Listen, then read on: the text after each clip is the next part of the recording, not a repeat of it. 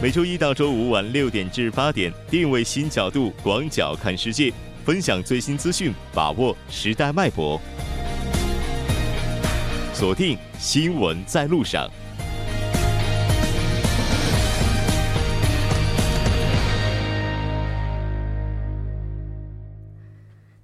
好的，欢迎回来，这里是正在为您直播的 TBS EFM 调频一零点三新闻在路上。稍后第二部节目当中将为您带来今天的半岛之外、首尔新生活以及听首尔。接下来是广告时间，广告过后马上回来。关注半岛之外事态走向，传播全球动态新闻声音。半岛之外。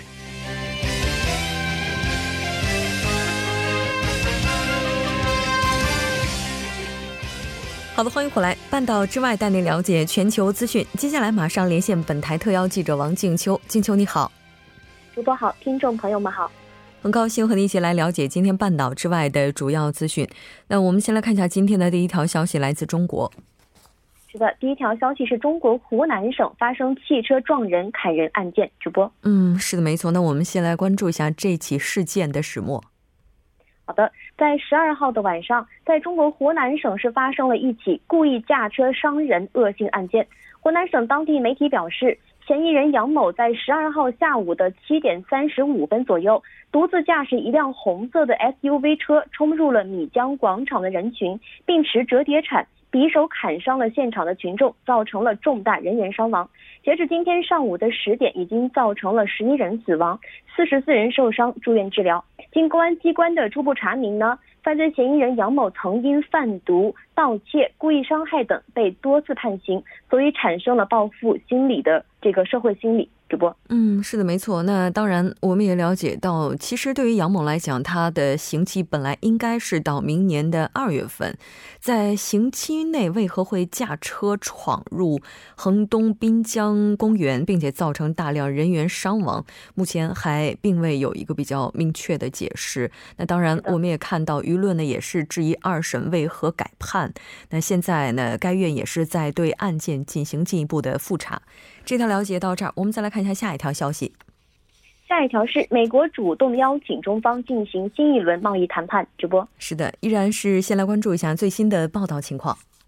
好的，美国《华尔街日报》援引消息人士的说法称，美国财政部长姆努钦已经向中方团队发出了邀请，希望中方派出部级代表团，在美国政府对华加征新一轮关税之前，与美方进行贸易谈判。那地点呢，将在北京或者是华盛顿，时间是未来的几周。报道说，消息人士表示。向中国发出谈判邀请，说明特朗普政府中的一些人呢，还是希望在对华征收关税之前，尽一切努力来争取中国满足美方的需求。主播，嗯，是的，没错。那当然，我们看到六日的例行发布会上，中国商务部也是回应美国拟对中国两千亿美元的这样的商品加征关税啊，表示中方也是有信心、有能力、有办法来维护经济平稳健康发展的。呃，这条了解到这儿，我们再来看一下下一条消息。下一条是美日欧贸易部长会议或最快本月的二十五号在纽约举行。主播是的，依然关注一下最新的报道情况。日本政府计划最快于九月二十五号在纽约与美国及欧盟举行三级贸易部长会议，目前呢正在就此事进行最终的协调。贸易消息人士透露了这一信息。美国特朗普政府对与日本之间的贸易逆差呢表示不满，要求签署日美双边自由贸易协定。但日方可能是正在摸索包括了欧盟在内更大框架的协商。主播，嗯，是的。那我们来看一下日本方面他们的方针是什么。日本的方针呢是希望美国重返跨太平洋的伙伴关系协定，但是基本上双方的磋商也在将继续。与此同时呢，日方可能是强调国内及区域内的生产总值占全球一半以上的经济规模巨大的美日欧三级框架的重要性。主播，嗯，是的，没错。那我们来看一下美方的回应。特朗普考虑到美日自由贸易协定，警告称，如果不能达成协议。将成为严重的问题，会加强施压，要求在汽车以及农产品的领域消除贸易壁垒。那日方呢，处于继续拒绝展开自由贸易协定谈判，就很可能面临汽车高关税的状况。主播，我们看到，如果未来的话，有关的协议有可能生效的话，在区域内也有可能实现这个关税接近于零。那这条了解到这儿，再来看一下下一条消息。下一条关注超强力飓风弗罗伦斯，主播是的，没错，依然是来看一下最新的进展。好的，根据预报。飓风佛罗伦斯呢，可能将于美国东部时间十五号的清晨来登陆美国的东海岸，并将向西南方向移动，最大风速为每小时二百二十五公里。目前在南卡、北卡和弗吉尼亚州和马里兰州均已经宣布进入紧急状态。西弗吉尼亚州宣布进入紧急状态的预备状态。那各州都向沿岸的低洼地区的居民发出了强制的疏散令，大约有一百七十万人受到了影响。东南部主要的机场已经取消了一千多个航班。那么这些航班取消也是引起了不小的混乱。但随着飓风的不断接近，航班取消将在接下来的二十四小时之内还会大幅的增加。主播。是的，没错。我们昨天其实也介绍到了，在美国当地呢，是这些飓风有可能经由的区域，一百多万人口已经被强制的疏散了。但是在飓风经由的路径当中，依然是有几个核电站。那核电站昨天我们提到是被关闭了。那目前呢？据美国杜克能源公司的发言人表示呢，该公司负责运行的六座核电站目前是十分安全，那公众是无需担心。那公司将在飓风登陆美国东海岸之前至少两个小时启动关闭程序。另外，据美国联邦紧急措施措施署的官员表示。并不担心这些核电站的安全，因为首先，这些核电站都经过了一系列的加固，能够抵御飓风的侵袭。其次呢，如果这些核电站被洪水侵袭，内部的应急发电机和抽水泵也将启动抽水作业，以确保核电站的安全。主播。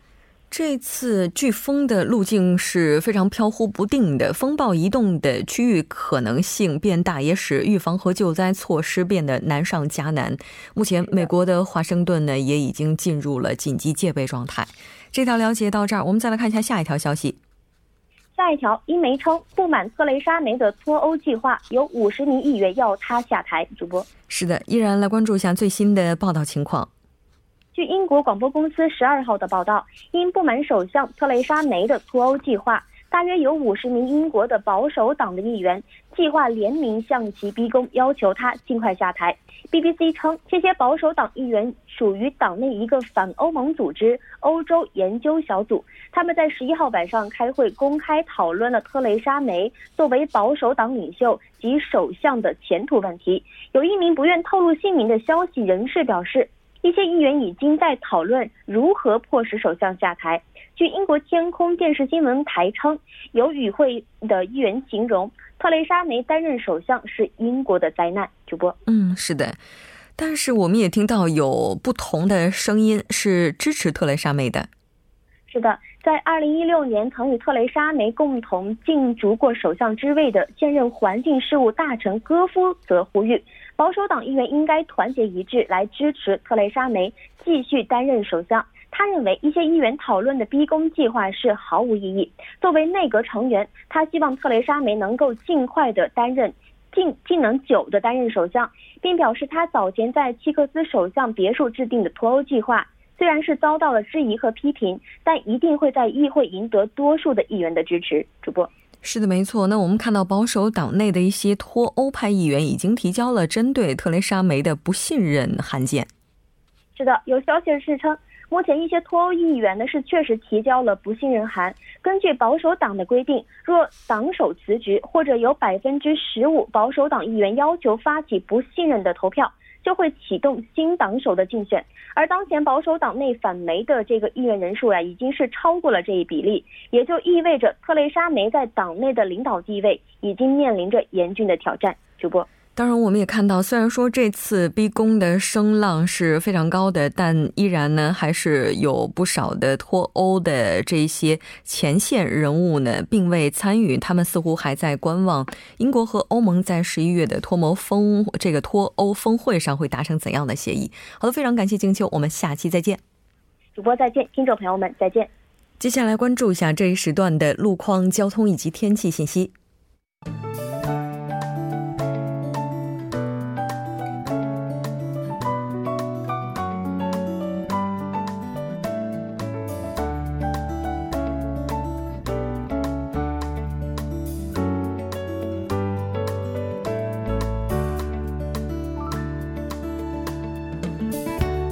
现在是晚间的六点四十三分，这里依然是由楚源为大家带来的道路和天气信息。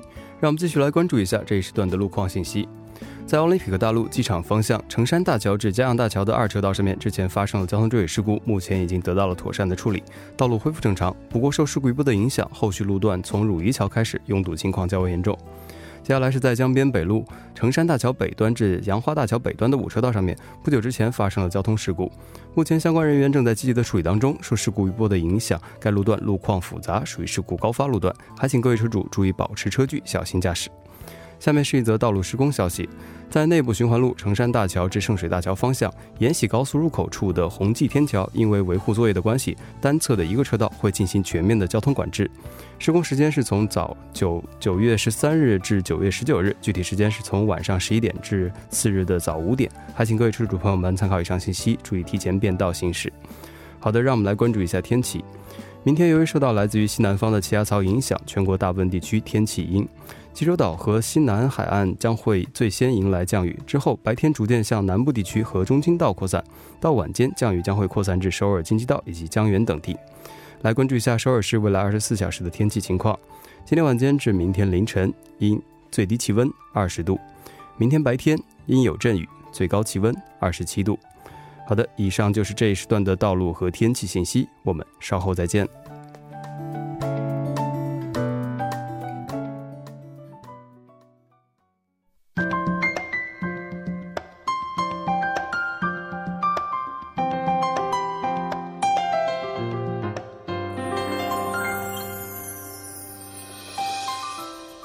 首尔新生活为您介绍首尔市面向在韩外国人推出的优惠政策、开办的教育讲座、举行的庆典。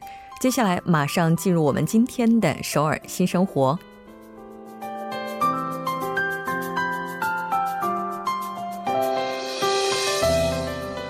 来看一下今天的第一条消息，那这条消息是语言文化非政府机构。Jonas Korea 将以外国人为对象，推出外国人韩国人一对一韩语教学项目。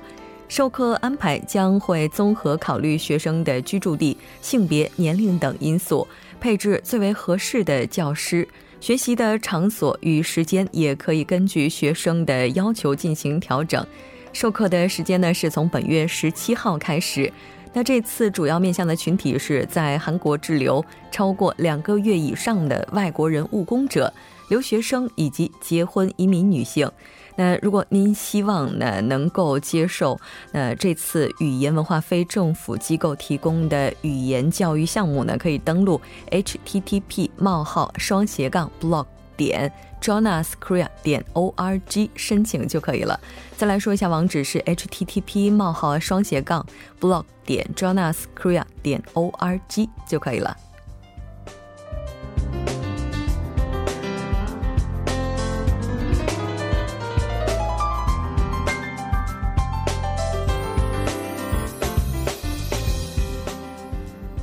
再来看一下今天的第二条消息，那这条消息是由龙山区多文化家庭支援中心提供的十月人权意识提高教育活动。那时间是在十月十号星期三，从上午的十点到十二点。这次主要面向的群体呢是结婚移民者以及多文化家庭成员，一共会招募十人。地点呢，就是在龙山的消防所，内容包括参观消防所、生活安全训练的一些这个参与活动等等。那这次的活动是完全免费的，详细信息您可以拨打电话零七零九四九二二六四八零七零九四九二二六七八进行更加详细的咨询，或者呢，也可以直接拨打这部电话进行报名。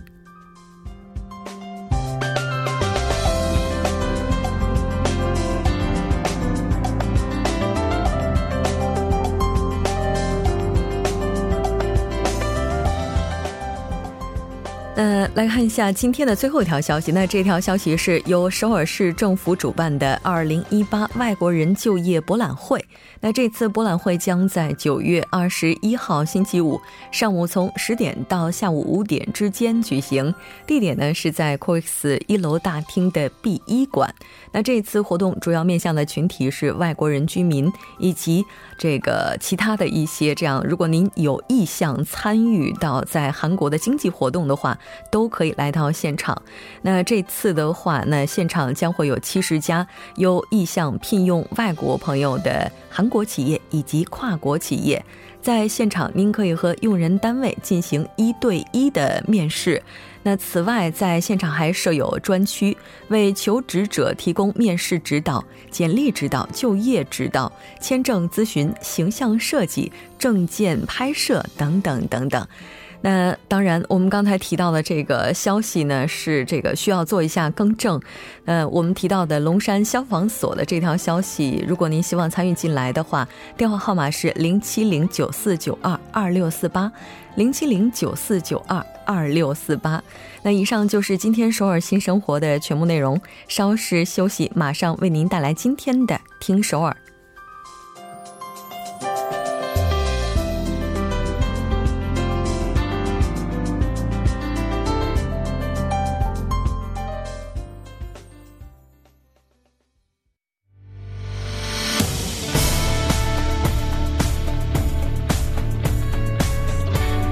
您现在收听的是《新闻在路上》。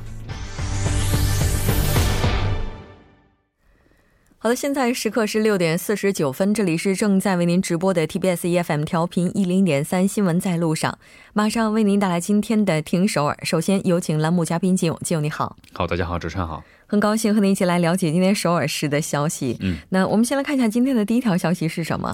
好，第一个消息呢，其实我看到这个消息的时候，我一直在感慨哈，就是我们的节目可能正在为这个首尔市政府的一些相关部门正正在收听哈。嗯，因为我们之前昨天说到啊，说一个中秋的物价不断的提升哈，其实我们还建议是不是应该呃通过网上直购一些特色的农产品，从它的那个生产地直接购到我们的家里。嗯，今天出的这个第一个消息呢，就是说哈，就是首尔市政府呢就专专门的在这个，呃，一个首饰广场啊，呃，提供了一个这样的一个平台，就是直销平台。对，直销平台就是能够让人们在这里能够在中秋前夕啊，能够以比较廉价的价格在这里买到一些特色的农产品。嗯，是的。嗯，那我们来看一下这个时间是在什么时候吧？嗯，这个时间呢是从十五号到十八号的这几天哈，地点呢是在刚才说的首尔广场。然后呢，据了解呢，这个时候呢将会有全国一百二十个城市和郡的。一些将近，呃，一千一百种这个特色的农产品进入到这个呃集市当中哈，嗯，然后呢，其中呢价格还是比其他的不管是哪个方面的渠道哈都会便宜，最多是百分之三十这样的一个程度，嗯，然后呢还介绍了一些不同时段呢将会有一些不同的一些呃产品经呃将进行一个打折，我们看一下刚才说啊一千一百多种的产品当中啊，我们看一下介绍几个啊，从早上十点到下十点到下午的六点钟的时候呢，有一些呃岭东的葡萄。然后呢，上周的一些柿饼，然后呢，金山的人参和罗州的梨等等哈，这些都是非常有名的。嗯，然后呢，如果大家想对这个具体的那些产品和价格想进行详细的了解的话呢，可以通过这个网站进行咨询哈，是 h t t p 冒号双斜杠三 w 点啊 h 啊 c h u s e o k seoul market 点 c o 就是粗色的英文粗色 seoul market 点 com 就可以确认了。是的，没错，咱们经常就会抱怨哈，到中秋之前的话，农产品的价格都是在飞涨的。对，哦，那如果能够这个采购到原产地直销产品的话，从价格上来看，肯定是会这个对于普通咱们一般普通的市民朋友来讲啊，应该是能够享受到很多优惠优惠折扣的。那这条了解到这儿哈，我们再来看一下下一条。好，第二个消息呢是这个哈，就是说专门培养 AI 呃方面人才的这个良才 RNCD 创意新中心呢，将开展一个大规模的人才招聘和讲座活动。嗯，那。良才的它这个创新中心，我们来了解一下先。嗯，这个中心呢，其实是首尔市啊，从一七年十二月份开始的时候运营的。然后当时呢，目的呢，就是为了培养更多的一些专业的人工智能方面的人才和企业而成立的一个人工智能特许的一个支援机构。然后据了解呢，这次活动呢，有来自韩国各大的一些科技公司啊，比如说我们经常使用的聊天软件这个 K 开头的这个软件公司，然后呢，还有就是我们经常用搜索软件 N 开头的这个搜索软件公司等二十五个企业参与到这一次的招聘和呃讨论活动当中哈。然后呢，主要呢针对是呃参与了这个 AI 学校的 R&D 的实务培训课程的求职人员进行的这次招聘。嗯嗯。这个什么是 AI 学校啊？其实 AI 学校呢，就是这个这个创新中心举办的一个这样的一个课程哈，它也是为了培养更加优秀的这个人工智能人才。然后呢，机构呢委托了 KAIST 进行的专项的一个教育培训。然后呢，主要有哦两个课程，一个是初级和高级。初级的话呢，嗯，主要针对一些大学生，还有就是还没有就业的呃一些准就业呃准就业的大大学生嘛哈。嗯。然后呢，这一批呢，据了解，这一次呢一共是四十二人接受了这个 AI 呃学校的这个培训。然后据了解，当时的申请人数呢有一百四十六人。嗯。然后呢，从五月二十一号到九月九号这一段期间哈，每周。周两天，然后呢是共九十六个小时的培训课程，然后呢主要呢是接受了针对这个人工智能的一些基础认知，还有一些对它的一些机器的一些熟悉等等哈。然后呢据了解，这次结束之后啊，呃将会衔接这个企业和这些毕业的学生，起到这个能够让他们立即就业的这样的一个目的。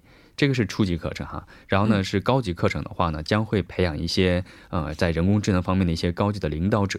呃，将会从事在这个 R&D 的呃这个方面的一些运营的方面。嗯，是的。那其实对于 AI 呢，大家应该都是已经非常了解了。但是呢，该我们怎么样去学习相关方面的知识？其实截止目前为止，哈，正规渠道的话，或者说这些官方组织的活动的话，还是非常有限的。嗯，那这次它的具体的时间安排，咱们来了解一下。嗯，这一次的这个面试和招聘的这个过程是在十四号啊下午的一点钟到六点三十分。然后呢，在正式开始招聘之前呢，会安排这个啊当天啊在呃一点到六点半之前哈，有一部分时间是有一个正式的面试和招聘过程。但是在这个之前会安排这些呃求职人员和一些企业之间进行一个沟通的一个这样的环节，这个环节非常的重要哈。嗯。然后呢，还有就是呃注意注意的地方是呃网上的招聘信息呢将。持续到九月二十八号，所以呢，具体信息大家可以通过这个上网进行一个呃确认哈。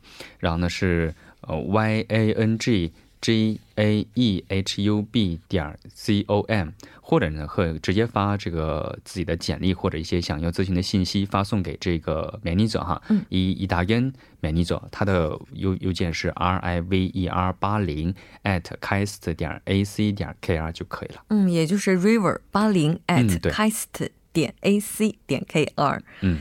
呃，这条了解到这儿，我们再来简单了解一下今天的最后一条来自首尔市的消息。嗯，第三条消息呢是之前首尔市也提出过哈，将在以设计为目的改变这个社会的一个方式哈。呃，今天呢将在十七号的时候在市厅的多功能大厅展开这样的一个博览会。据了解呢，就是希望通过用设计改变社会上的一些问题，比如说犯罪和校园暴力等等。这也是第二次展开了啊，而且呢首尔市政府非常的重视，而且会有来自各个国家的一些。专家进行一些演讲，任何想要参加的人，只要对设计、想要对社会问题感兴趣的，都可以进行参加。申请方式是呃 s a d f 二零一八点 m o d o o 点 a t 进行个进行申请就可以了。是的，当然详细的信息你也可以参考网站 design 点 co 点 g o 点 k r。感谢金友，我们下期再见。好，再见。整点过后马上回来。